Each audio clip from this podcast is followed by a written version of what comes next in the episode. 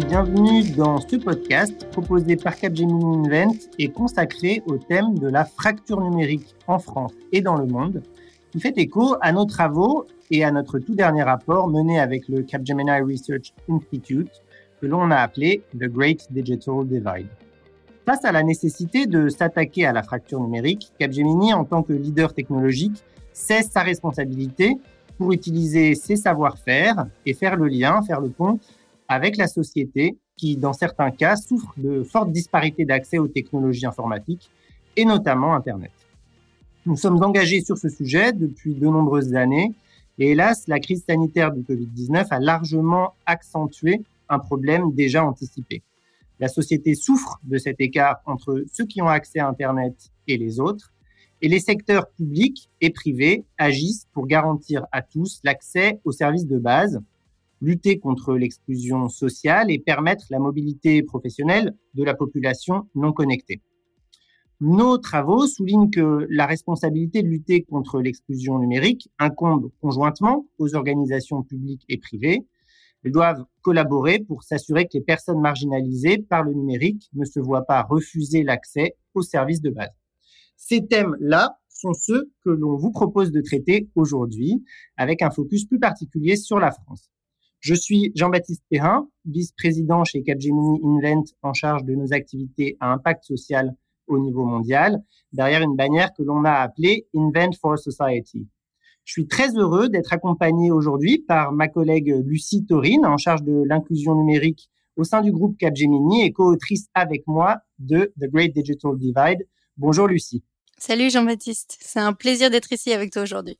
Et on a la chance, euh, Lucie et moi-même, d'être accompagnés par une invitée très spéciale, une ancienne collègue passée de l'autre côté de la barrière, Marie Cohen-Scali, qui est co-directrice de l'association Emmaüs Connect, association qui agit euh, sur le terrain depuis 2013 au plus près des besoins des personnes en insertion et qui conçoit des ressources pédagogiques pour s'initier aux services numériques clés et proposer un accès solidaire à du matériel et à de la connexion. Marie, bienvenue et merci d'être avec nous. Merci Jean-Baptiste, bonjour Lucie et merci pour votre invitation. Alors, on va parler de pas mal de choses aujourd'hui. Les conclusions de notre rapport et ce que cela signifie pour les activités de responsabilité sociale et d'inclusion numérique en France. Les conséquences de la fracture numérique mise en évidence par le Covid-19. Comment les organisations des secteurs publics et privés en France peuvent travailler ensemble afin de garantir l'accès aux services de base aux personnes marginalisées par le numérique. Et enfin, les pistes perçues pour aider euh, les néo-internautes à acquérir des compétences numériques et mieux apprendre. Je vous propose de commencer par les conclusions de notre étude, parue au deuxième trimestre 2020, sur euh, la fracture numérique. Et Lucie va se charger de vous faire part de cela. Lucie, alors, petit rappel de nos trouvailles et réactions face au rapport et à quelques-unes de ses principales conclusions. Est-ce qu'il y a eu des surprises notables? Alors, des surprises, ça c'est sûr, il y en a eu. Je vais tout d'abord peut-être vous préciser que cette étude, elle a été menée auprès de 5000 personnes dans six pays, donc du coup dont la France, mais euh, elle a également porté sur l'Allemagne, la Suède, l'Inde, les États-Unis et le Royaume-Uni. Et alors, euh, en ce qui concerne en fait euh, déjà les conclusions, ce qu'on a noté, c'est que aujourd'hui, on réalise qu'il y a trois raisons majeures de la déconnexion des personnes les plus vulnérables. Euh, qui sont le coût, la complexité et euh, un certain manque d'intérêt, mais en fait qu'on associe aussi euh, à de la peur en fait de la technologie. alors pour vous donner quelques quelques données, le coût est un frein à l'accès digital, notamment pour les populations de 22 à, à, 36 ans. Et pour nous, ça a été en fait une véritable surprise de voir que cette tranche d'âge ressortait en fait dans l'ensemble des pays. Euh, et aussi pour les populations rurales. Alors, il faut savoir que euh, une personne sur deux, qui est donc euh, dans les populations déconnectées, âgées de 22 à, 36 ans, disent que le coût élevé d'un appareil électronique ou d'un abonnement est la raison pour laquelle ils ne peuvent pas se connecter aujourd'hui. Et alors, fait encore plus intéressant en fait en France, puisque c'est 100% des 22-36 ans interrogés dans l'étude. Euh, et pour l'illustrer par un petit exemple, euh, on a euh, donc une personne interrogée, une jeune femme de 24 ans, qui nous dit euh, mon ordinateur et mon téléphone se sont cassés et euh, en fait, je n'ai tout simplement pas eu les moyens de les remplacer avec mon salaire. Euh, ce qui veut dire qu'aujourd'hui, je ne peux pas utiliser Internet. Donc, ce challenge de coût d'accès, il est encore plus fort dans les populations rurales puisqu'aujourd'hui, presque la moitié de la population, donc c'est 47% dans le monde, mais c'est la même tendance en France, 46% de la population rurale, affirme n'avoir jamais utilisé Internet à cause de ce coût, soit de l'abonnement, soit de l'achat du terminal connecté. Donc ce, cette raison et ce facteur du coût, il est, en fait déterminant et il ressort très fortement dans l'étude. Euh, un deuxième euh, fait qu'on a observé, c'est que pour les personnes en mauvaise santé ou en situation de handicap, Internet est perçu aujourd'hui comme trop compliqué. Alors pas seulement pour ces personnes-là, mais en tout cas ça ressort aussi très fortement dans cet échantillon de population-là et c'est la raison pour laquelle ils, euh, elles en restent éloignées. Euh, donc, euh, pour ce qui est des chiffres, c'est 65% des personnes donc qui n'ont pas accès aujourd'hui à Internet, qui ont des problèmes de santé, et 61% des personnes qui sont en situation de handicap, qui trouvent qu'Internet est trop difficile. Il y a un exemple, moi, que je trouve assez frappant, c'est un monsieur de 40 ans qui répond dans l'étude, donc là encore un Français, qui dit que lui souffre d'épilepsie et que ben, quand euh, il passe euh, trop de temps euh, sur, sur les écrans, ben, ça l'affecte directement et il ne peut pas du coup utiliser Internet ou utiliser la technologie.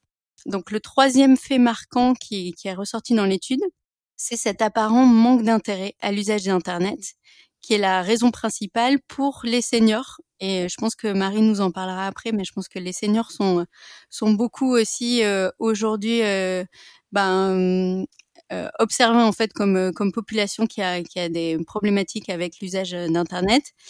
Euh, mais on voit aussi qu'il y a une question de genre puisque les populations de femmes ont aussi plus de difficultés à être connectées.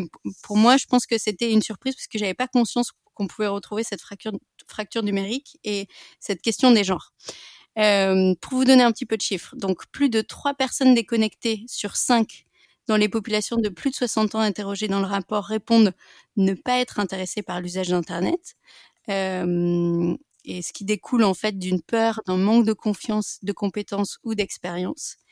Et il y a quand même une, tendance qui est particulière à la France, puisque là, pour le coup, on va pas dans le même sens que la tendance mondiale pour les seniors.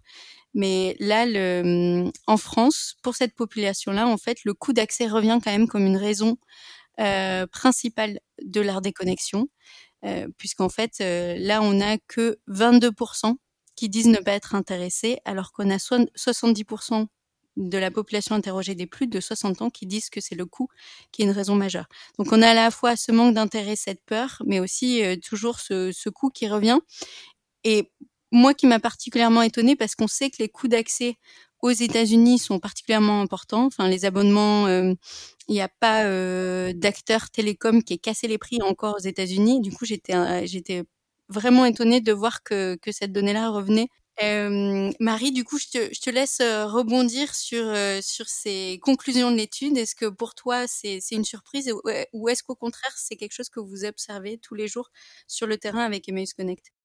Oui, merci Lucie et merci pour cette, cette analyse. Alors malheureusement, ces chiffres ne me surprennent pas tellement. C'est assez cohérent avec ce qu'on peut observer sur le terrain. Euh, voilà, la fracture numérique, ça, c'est, quelque chose qui est aussi présent chez les personnes qui n'ont pas de difficultés sociales ou socio-économiques significatives, mais on sait euh, que la précarité économique et sociale, ça accroît les chances d'être en situation d'exclusion numérique. Et pourquoi? Parce que les trois freins principaux, tu les as mentionnés. Euh, c'est l'équipement et l'accès euh, à la connexion qui peut être euh, inexistant ou limité. Euh, le deuxième, c'est les compétences numériques qui peuvent être insuffisantes. Et le troisième, qui est vraiment non négligeable, c'est les freins euh, psychologiques euh, qui peut y avoir, la peur du numérique finalement. Sur le premier point, l'équipement et l'accès qui est trop coûteux, c'est une réalité. On a tendance à penser que les coûts ont diminué, mais aujourd'hui, si on prend le, prix d'un smartphone euh, basique, mais qui permet de naviguer sur Internet ou d'avoir accès à des applications, euh, c'est encore euh, un quart d'un RSA en fait. Donc c'est pas accessible à tous. quant à la connexion, il y a des abonnements à bas prix. Mais pour avoir accès à ces abonnements, il faut avoir une carte bancaire et il faut avoir un lieu de résidence. Et donc, quand ces conditions ne sont pas réunies, euh, les personnes vont se tourner vers des, plutôt des, des, recharges téléphoniques. Alors, il y a eu de, il y a de nouveaux opérateurs qui, euh, euh, qui agissent sur ce sujet et qui, euh, euh, des opérateurs plus low cost, mais les conditions d'accès, par exemple, à ces, à ces recharges ne sont pas forcément évidentes. Notamment, il y a beaucoup d'accès en ligne, donc pour des personnes qui sont euh, éloignées, euh, c'est compliqué. Et euh, celles qui sont vendues dans dans des dans des épiceries par exemple restent assez chères par rapport si on prend le coût à la minute ou à la data. Donc c'est c'est encore assez coûteux. Euh, et puis ensuite, euh, tu mentionnais les, zones, euh, les zones rurales. Il y, a, encore des zones en France qui sont dites des zones blanches, dans lesquelles le réseau est très peu, très peu accessible et pour lesquelles du coup il faut des, solutions assez coûteuses si on veut avoir accès à du, du, très haut débit. donc sur, sur le côté coût, en tout cas, ça, me, ça ne me surprend pas. c'est pour ça que depuis, depuis 2013, d'ailleurs, Emmaüs Connect a s'est euh, lancé euh, sur le sujet euh, à partir de ce constat. En 2013, c'était c'était déjà le cas et, et alors l'écart de prix était encore plus grand, mais pour les personnes qui, qui n'avaient pas notamment de compte bancaire ou de, domicile euh, propre, euh, c'était euh, le prix des recharges était, était faramineux, c'était complètement inaccessible. Donc, fort de ce constat, c'est comme ça qu'Emmaüs Connect a développé un partenariat avec SFR pour proposer des recharges téléphoniques à prix solidaire et accessibles à des personnes qui, qui sont en situation de, de fragilité économique. Euh, sur le, deuxième euh, volet euh, que tu mentionnais, par rapport aux personnes seniors, ce dont on, enfin, ce qu'on constate, c'est que l'équipement est pas forcément la, effectivement la, la première cause d'exclusion numérique, mais plutôt des barrières psychologiques euh, on ne voit pas l'utilité euh, d'avoir accès à Internet. On trouve ça trop compliqué, la marche à, franchir est trop importante, on se sent perdu, euh, ou bien voilà, on ne sait pas l'utiliser et donc ça nous paraît complètement inaccessible, on va dire. Et, sur ce point-là, c'est vrai que du coup le, troisième frein mentionné, les freins psychologiques, c'est vraiment sur ça qu'il faut travailler. Euh, il y, a, une notion d'acculturation, de sensibilisation au numérique, de lever les peurs, euh, parce que voilà la peur de l'arnaque, enfin la, peur de, la complexité de la marche à franchir, mais aussi la peur de l'arnaque. Euh, c'est un autre monde en fait qui, s'ouvre pour, certaines personnes. Donc être assuré sur les capacités d'apprentissage, et puis et puis bien sûr jouer sur les leviers de motivation en fait. Qu'est-ce que ça va m'apporter le numérique? En quoi euh, je vais pouvoir euh, mieux communiquer, je sais pas moi, avec mes petits enfants, accéder à, à, des ressources ludiques ou, ou, des ressources qui favorisent le lien social et, et du coup qui me permet de, de me retrouver moins isolée. Il y a en fait, c'est vrai que on, on, a tendance à l'oublier, mais il y a eu de nombreuses révolutions, des, des, transformant nos pratiques industrielles, nos façons de vivre, nos manières de consommer. Euh, et finalement, toutes ces révolutions ont été assez espacées dans le temps, mais la révolution numérique, euh, elle, euh, elle, est, à grande vitesse, elle, s'accélère de plus en plus, elle touche toutes nos pratiques du, quotidien, tous les services de proximité, et, du coup, ça, c'est un changement d'une telle ampleur et d'une telle rapidité que beaucoup de personnes, malheureusement, sont, laissées sur le carreau et doivent être accompagnées. Et pour terminer euh, sur les seniors, c'est euh, il y avait aussi une étude de, TNS Sofres qui est, qui parue en, en, en, mars 2016 qui, qui est intéressante parce qu'elle disait que finalement, ça montrait que le numérique agit aussi comme un élixir de, jouvence, de jouvence. Pardon. Euh, ça montrait que les, les, les seniors euh, euh, qui se sentent les, enfin, qui sont les plus connectés, on va dire, se sentent moins seniors que les autres, euh, sont plus satisfaits de leur vie au quotidien et de la manière dont ils sont, euh, se sentent euh, insérés et connectés à la société. Donc, faut le voir comme quelque chose aussi de de, de, de positif et le voir vraiment comme comme un levier de, lien social, mais aussi d'insertion professionnelle pour les jeunes et, quelque chose qui peut, euh, qui peut être une opportunité euh, pour tous. Marie, tu l'as dit, la révolution technologique, elle a été euh, très très rapide. Alors nous, l'étude, elle a été réalisée avec des données qui ont été arrêtées en février, mais en fait, juste après, il y a eu la crise du Covid-19, et pour le coup, là, la donne a été encore plus exacerbée par rapport justement à la fracture numérique.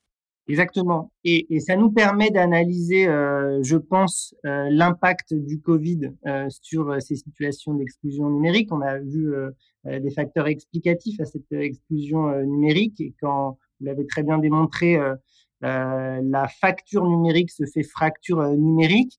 Il y a un rapport important qui a été établi par la CNUSED euh, la conférence des Nations Unies sur le commerce et le développement pour dresser la carte de l'évolution du paysage numérique depuis euh, on estimait comme la dernière grande calamité économique euh, mondiale, la, crise financière de 2008-2009, et donc sur les conséquences du Covid-19 sur cette fracture numérique.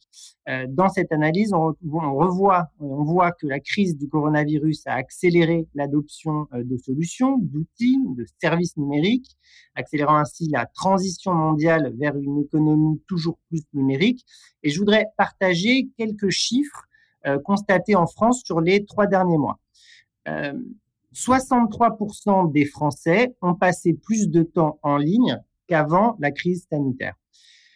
10% des Français ont utilisé des outils de paiement en ligne pour la première fois pendant la crise. 12% des Français ont utilisé leur banque en ligne pour la première fois et 11%, un chiffre similaire, ont payé leur première facture en ligne.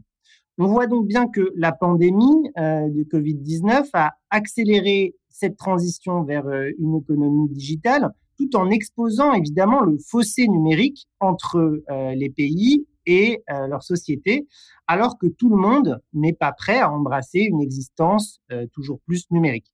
Marie, peux-tu nous raconter l'impact du Covid-19 sur ton travail de terrain, sur ton travail quotidien et sur les projets d'Emmaüs Connect en général? Oui, alors euh, c'est vrai que cette, euh, cette crise finalement a fait ressurgir un peu euh, les, les, inégalités numériques qui ont été dévoilées au grand jour. C'est, c'est devenu un peu une, une, cause nationale finalement cette, cette lutte contre l'exclusion numérique parce que on a on a on a vu l'isolement que ça pouvait créer, l'inégalité face aux droits que ça pouvait engendrer. Euh, et, toutes les conséquences que, vous connaissez. Donc, nous, après l'annonce du confinement, on a été contraints de fermer nos points d'accueil en France. Et du coup, notre première pensée, elle a été pour les personnes qu'on accompagne d'habitude et qui, viennent euh, euh taper à notre porte pour avoir ces fameuses recharges à prix solidaire. Et donc, on s'est dit, c'est inacceptable pour nous de, les laisser dans une situation d'isolement sans moyen de télécommunication. Euh, on s'est donc retourné vers notre partenaire historique qui est SFR et on a pu leur créditer à distance des recharges téléphoniques gratuitement. La deuxième question qu'on s'est posée, c'est bon, on a sécurisé euh, la, situation entre guillemets de, connexion pour les publics qu'on accompagne, mais il y a tout, toute euh, euh tous ces autres publics finalement qui, euh, vont se retrouver dans la même situation et, comment les aider euh, comment comment agir? On, s'est posé la question de finalement quelles étaient les catégories de publics qui allaient être prioritairement touchées. On a pensé au public en grande précarité. Euh, pour lesquels téléphoner ou être euh, connecté à un internet pour euh, s'informer. Euh, mais dans la, situation de, crise sanitaire, il y avait aussi la question d'accès aux soins. du coup, c'est quand même une question assez vitale. Euh, de pouvoir alerter en cas d'urgence, etc., euh, etc. Donc pour eux, euh, pour les publics en grande précarité, on a pensé qu'il fallait prioritairement mettre en place un projet qui visait à les équiper de téléphones basiques ou smartphones et de recharge téléphonique. Ensuite, on a pensé aux jeunes. Il y a une grande partie des élèves qui, qui n'a pas pu continuer à suivre ces cours en ligne faute d'équipement ou d'accès à Internet, comme, comme, comme l'a révélé l'étude que vous avez menée. et se sont retrouvés finalement exclus, privés de leur droit à la scolarité. Il y a, y a beaucoup d'enseignants qui ont, qui ont remonté l'alerte. D'ailleurs, une, une, étude de SINLAB aussi qui est sortie qui, mentionne que 70% des enseignants euh, ont déclaré redouter le décrochage euh, dans les apprentissages de leurs élèves les plus fragiles en raison du manque d'équipement ou du manque d'accompagnement. Euh, il y a aussi un sujet sur la, compétence des parents, des parents qui sont exclus du numérique, comment ils vont, ils ont été en mesure ou non d'accompagner finalement leurs enfants dans leur scolarité à distance euh, et, de prendre aussi en main les outils proposés euh, par l'éducation nationale pour garder ce lien avec l'école. Et, ce qu'on voit, c'est que certes, les, classes populaires, entre guillemets, ont, été plus en difficulté pour assurer ce, suivi parce que parce qu'on l'a vu dans la première partie que euh, la, situation voilà socio-économique est, un facteur aggravant de la fracture numérique. Mais ce qui était aussi intéressant, c'est que euh, même les classes entre guillemets supérieures euh, on, se sont retrouvées en difficulté face à ça. Euh, et donc, pour accompagner les jeunes, euh, il y a un dispositif qui a été mis en place également, euh, qui visait à fournir des ordinateurs, de l'équipement, de la connexion Internet. Et on a travaillé avec le collectif Mentora, qui, qui est un collectif qui regroupe huit associations spécialisées dans l'accompagnement des jeunes. Euh, pour euh, également garder un lien, euh, mobiliser des citoyens, des bénévoles qui allaient rester en contact avec ces jeunes et ces familles pour les guider, répondre à leurs interrogations, à leurs questions et, et les coacher à distance. Euh, on a également euh, donc ces deux dispositifs, hein, dispositif grande précarité et dispositif jeune, euh, se sont se sont regroupés sur ce qu'on a appelé l'opération connexion d'urgence, dont, certains d'entre vous ont, dû entendre parler. et ça nous a permis d'accompagner plus de 25 000 personnes en tout, si on regroupe les chiffres sur les deux programmes. On a, on a travaillé avec plus de 600 associations partenaires qui ont été euh, vraiment euh, nos, relais, nos partenaires pour identifier les publics et, pour assurer le dernier kilomètre, le lien avec ces publics et, leur fournir cet équipement et ces moyens de, connexion. Euh, voilà comment on a on, a travaillé sur sur ces sujets et puis on a également euh, été euh, enfin proposer aux bénévoles qui travaillent euh, avec Emmaüs Connect euh, de monter en puissance sur la plateforme solidarité numérique pour aider toutes les personnes qui en auraient besoin sur de l'accompagnement sur les usages numériques à distance. Merci euh, Marie pour toutes ces initiatives euh, passionnantes. Donc sur la plateforme Solidarité euh, numérique, je voudrais en profiter pour qu'on en dise quelques mots. C'est une plateforme de et un centre d'aide pour les démarches en ligne essentielles qui a été réalisé avec le secrétariat d'État au numérique, avec Emmaüs Connect bien sûr, euh, avec la Caisse des dépôts et avec euh, les régies de quartier, euh, régies de quartier qui géraient la partie centre d'appel en tant que telle. Concrètement, c'est un vivier de volontaires en ligne pour aider ceux qui ne le sont pas ou les moins agiles et les accompagner pour faire leur démarche ou celle de, leur famille, accéder à des soins, faire des courses, remplir des nécessités administratives. Et euh, ce fut, comme euh, tu l'as évoqué, Marie, une nécessité totale pendant cette crise euh, du Covid. Et ce qui est passionnant avec cette initiative, c'est qu'on peut tous aider dès lors qu'on a des compétences, alors soit des compétences forte euh, en programmation, en développement, euh, en design informatique, euh, dès lors qu'on maîtrise suffisamment pour cela pour, aider des, citoyens dans leurs actions et pour aider des, démarches de plus grande ampleur, mais on peut aussi, dès lors qu'on maîtrise à peu près Internet, aider pour des démarches plus simples et toutes simples. Et je crois que Capgemini Invent a largement participé à la à augmenter la base de volontaires avec, je crois, près de 200 salariés euh, engagés. On a donc une foultitude de, de, de projet euh, qu'Emmaüs Connect a réussi à, monter, en sachant qu'on est euh, en France dans un contexte évidemment très différent de celui des pays les moins avancés, dans lesquels une personne sur cinq utilise Internet dans la vie courante et, parfois même moins de 5% de la population achète effectivement des biens euh, ou des services en ligne. Et du coup, euh, cela pose la question de comment est-ce qu'on peut aider dans nos organisations respectives à mettre en place des, des, solutions à grande échelle. Je voudrais parler euh, d'une première euh, illustration euh, qui a fait beaucoup de place et de bruit dans l'espace médiatique en France ces derniers temps. et je veux parler de Stop Covid, cette application à laquelle Capgemini, en tant que partenaire technologique, a très directement contribué, mise en place au 2 juin, le 2 juin dernier, pour tracer une éventuelle contamination. L'application utilise euh, le Bluetooth à basse consommation des téléphones pour identifier euh, les contacts avec lesquels on est resté euh, à, moins d'un mètre cinquante pendant plus de 15 minutes et qui étaient potentiellement positives au Covid-19 avant d'avoir été détectées.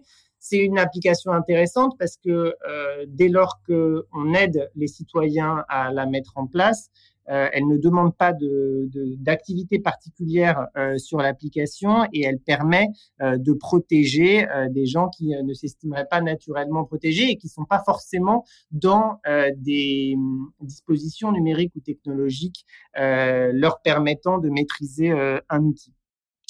Dans les autres initiatives intéressantes, et je pense à cette initiative de l'ONU, Share Verified, euh, qui veut lutter euh, contre la désinformation euh, en ces temps de Covid.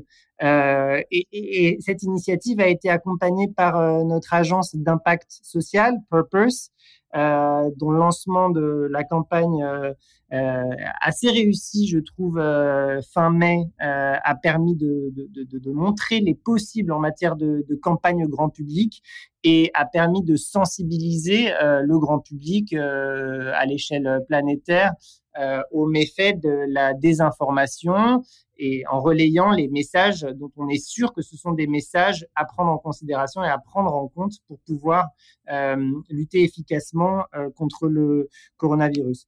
Mais de façon euh, générale, il est de notre devoir de pousser nos compétences. Alors pour celle de Capgemini Invent, je pense aux, compétences en matière de gestion des données, de l'usage de, l'intelligence artificielle pour le bien commun, nos compétences de technologie, nos compétences de, de design, design des parcours physiques, des parcours citoyens ou des parcours clients comme des expériences digitales.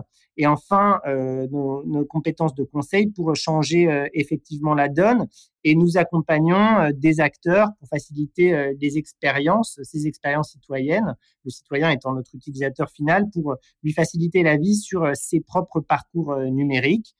Cela passe par un, appui aux au décideurs publics ou à celui qui anime le soutien social, et je pense euh, notamment euh, à Pôle Emploi, à la CNAF en France, euh, mais aussi par d'autres illustrations très concrètes que je peux évoquer ici. Je pense à cet appui que Capgemini Invent a fait au ministère des Migrations allemand, où nous avons repensé tout le parcours d'accueil et d'intégration de l'immigré pour qu'il puisse naviguer plus facilement dans le millefeuille administratif et dans la difficulté et la complexité du parcours digital euh, pour euh, cette population très complexe à laquelle tu faisais référence, Marie, dès lors qu'on n'a pas encore de domiciliation fixe, de lieu de résidence fixe. et quand le pays, la nation, doit aider ce citoyen à s'insérer le plus vite possible à sa nouvelle, dans sa nouvelle terre d'accueil. Je pense que euh, nous avons aussi une responsabilité en tant qu'acteurs du privé et il y a des, associations formidables euh, qui existent. Euh, je pense à Prométhée Éducation, Lucie, tu les connais bien également, et, et, quel plaisir que de pouvoir présenter les métiers du numérique à des collégiens, à des lycéens de milieux peu aisés, parfois décrocheurs pour euh, les collégiens et euh, de créer indirectement des vocations au numérique sur euh, les métiers du numérique. Euh, Marie, est-ce qu'il y a des initiatives euh, dont tu as connaissance et que tu conseilles euh, aux entreprises qui voudraient s'engager plus ou qui voudraient faire plus dans ce segment de l'exclusion numérique? Oui, j'en vois, vois plusieurs. c'est un, un sujet qui est tellement massif et sur les trois dimensions qu'on a mentionnées, il y a des besoins. Euh, la première, c'est euh, sur euh, cette notion d'équipement qui est trop coûteux. on a besoin de, de, donner une seconde vie à des équipements que les entreprises n'utiliseraient plus forcément. Et, et, on peut leur donner une seconde vie pour les proposer à prix solidaire à des personnes qui n'auraient pas les moyens de se les acheter sur, sur le marché. Donc ça, c'est une première forme d'engagement.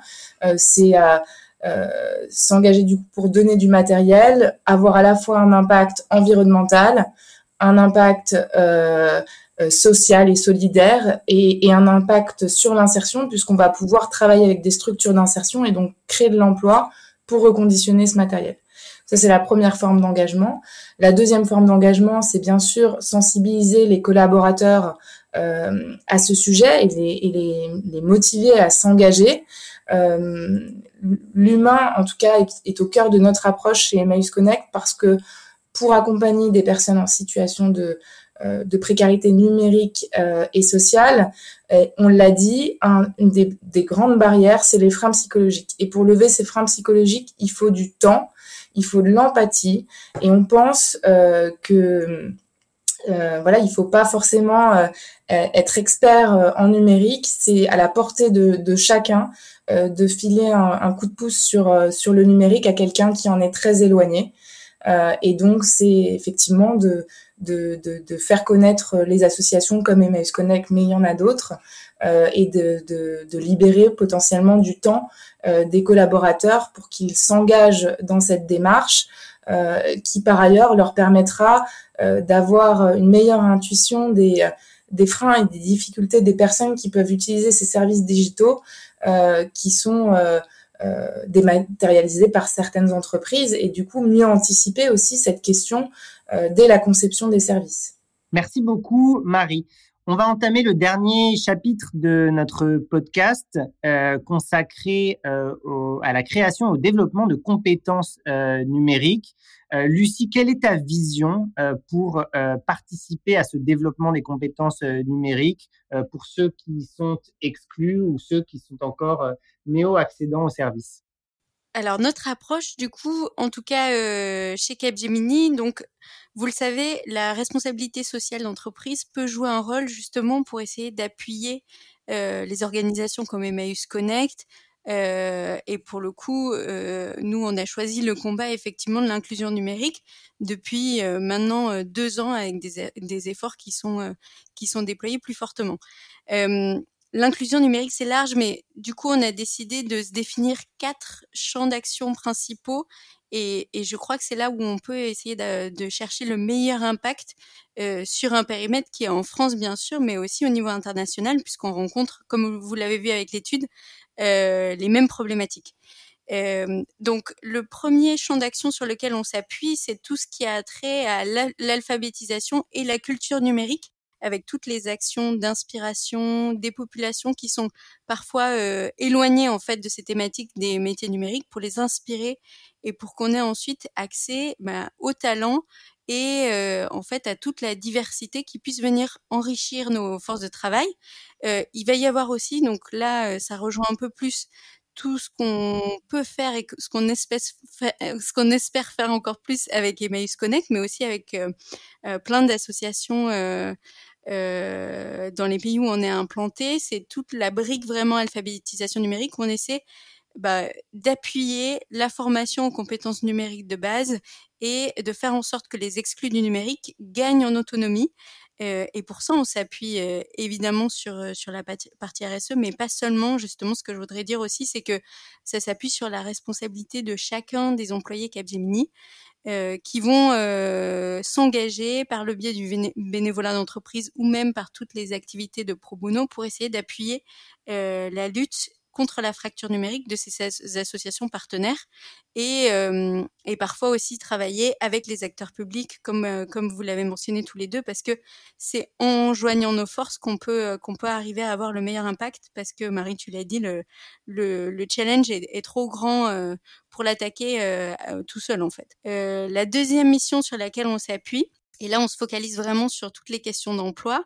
C'est euh, au travers de notre programme les, des académies numériques, comme je les appelle les Digital Academy, euh, qui vont permettre aux populations défavorisées et aux personnes éloignées du marché de travail euh, de trouver un emploi euh, grâce aux formations et aux compétences numériques. Et là, on va être sur des formations qui sont un peu plus longues par rapport à des formations de compétences numériques de base, mais qui vont permettre, in fine, d'accéder à un travail auquel on n'aurait pas pu avoir accès parce que bah, certains décrocheurs peuvent pas passer tout de suite peut-être un, un, travail euh, de, de, de, juniors euh, dans, le, dans le secteur du numérique, mais avec ces formations, on peut leur permettre d'accéder à ce type d'opportunités. Et, et, et, moi, je crois beaucoup à ce type de formation un peu alternative et accélérée parce que le milieu de la technologie, en fait, et le, le secteur de la technologie est bien adapté pour pouvoir intégrer ensuite ces personnes et on peut avoir une, euh, avec la bonne euh, motivation et, euh, et je me souviens euh, du témoignage d'une de nos diplômés d'une Digital Academy. on a un partenariat assez fort avec Simplon aujourd'hui en France et à l'international qui disait avec un, un, cerveau et de la motivation, finalement, on peut apprendre très très vite le code et aujourd'hui, elle est, elle, est, elle est codeuse chez Capgemini. le troisième pan de nos actions, et ça, c'est un, une thématique qui est assez naturelle pour nous. C'est comment est-ce qu'on tire parti de la technologie, qui est aussi la passion de tous nos collaborateurs, euh, pour avoir un impact positif sur les sociétés qui nous entourent et les communautés. Et là, c'est en fait développer euh, des solutions, des outils numériques pour résoudre des problèmes sociétaux, euh, alors qui peuvent avoir un impact sur la population française, mais évidemment pas seulement, et aussi pour avoir un impact sur cette question de la fracture numérique en utilisant bah, toutes les technologies de pointe en fait auxquelles on a accès.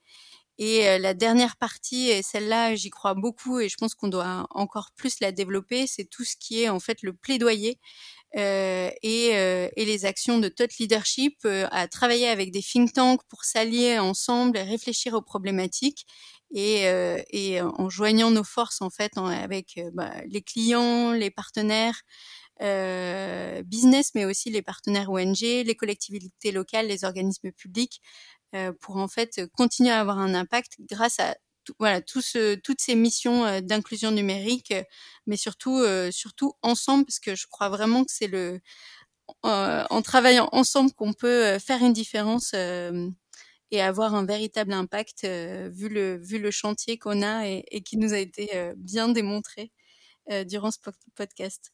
Merci Lucie. Marie, euh, peut-être un, dernier mot de ta part pour euh, que tu nous fasses part de, ton retour sur ces actions et que tu nous dises euh, potentiellement comment faire mieux ou comment faire plus. Oui, alors bah, je, peux peut-être partager quelques quelques convictions qu'on qu porte chez Emmaüs Connect. la première, c'est qu'on pense que l'inclusion numérique c'est une problématique qui nécessite des réponses personnalisées. Il y a différents publics euh, qui ont différents besoins. Et ce qui est important, c'est de comprendre la situation particulière de chaque personne, euh, de faire un diagnostic euh, social pour se faire une idée des moyens dont il dispose pour avoir accès, notamment à, aux moyens de connexion à l'équipement, un diagnostic numérique pour comprendre le niveau, euh, les attentes et euh, les motivations de chacun.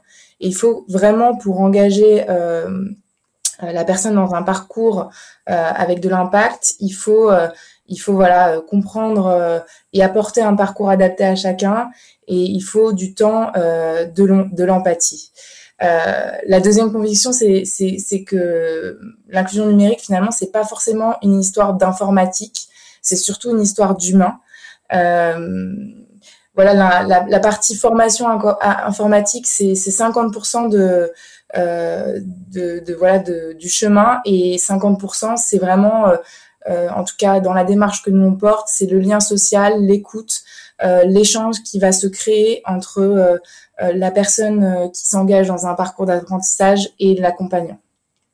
Et donc on, on, est on est convaincu que que l'humain du coup doit être vraiment au cœur de cette démarche. Et la troisième conviction, c'est que il faut aller vers l'autonomisation des personnes et pour ça, il faut vraiment une réponse 360, euh, c'est-à-dire accès, connexion et accompagnement et une pédagogie adaptée pour que pour que ça fonctionne.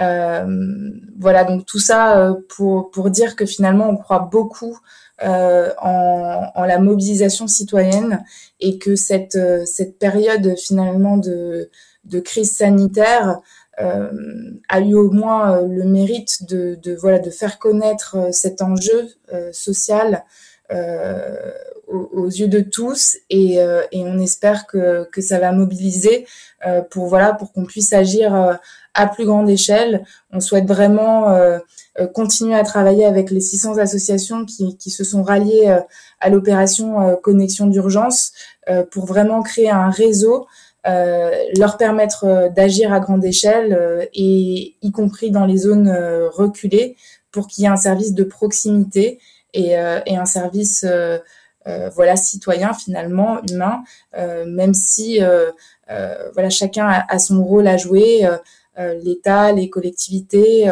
les, les, entreprises qui peuvent également soutenir financièrement toutes ces, toutes ces démarches qui prennent, comme je l'ai dit, du temps, de, euh, de l'infrastructure, du temps de mobilisation, du temps de sensibilisation et donc euh, qui, finalement ont un coût certain. Merci pour ce dernier mot, euh, Marie. Merci pour ces conclusions et convictions auxquelles je souscris pleinement. Lucie, Marie, merci à toutes les deux pour votre participation et pour nous avoir fait découvrir votre point de vue unique sur l'exclusion numérique en France.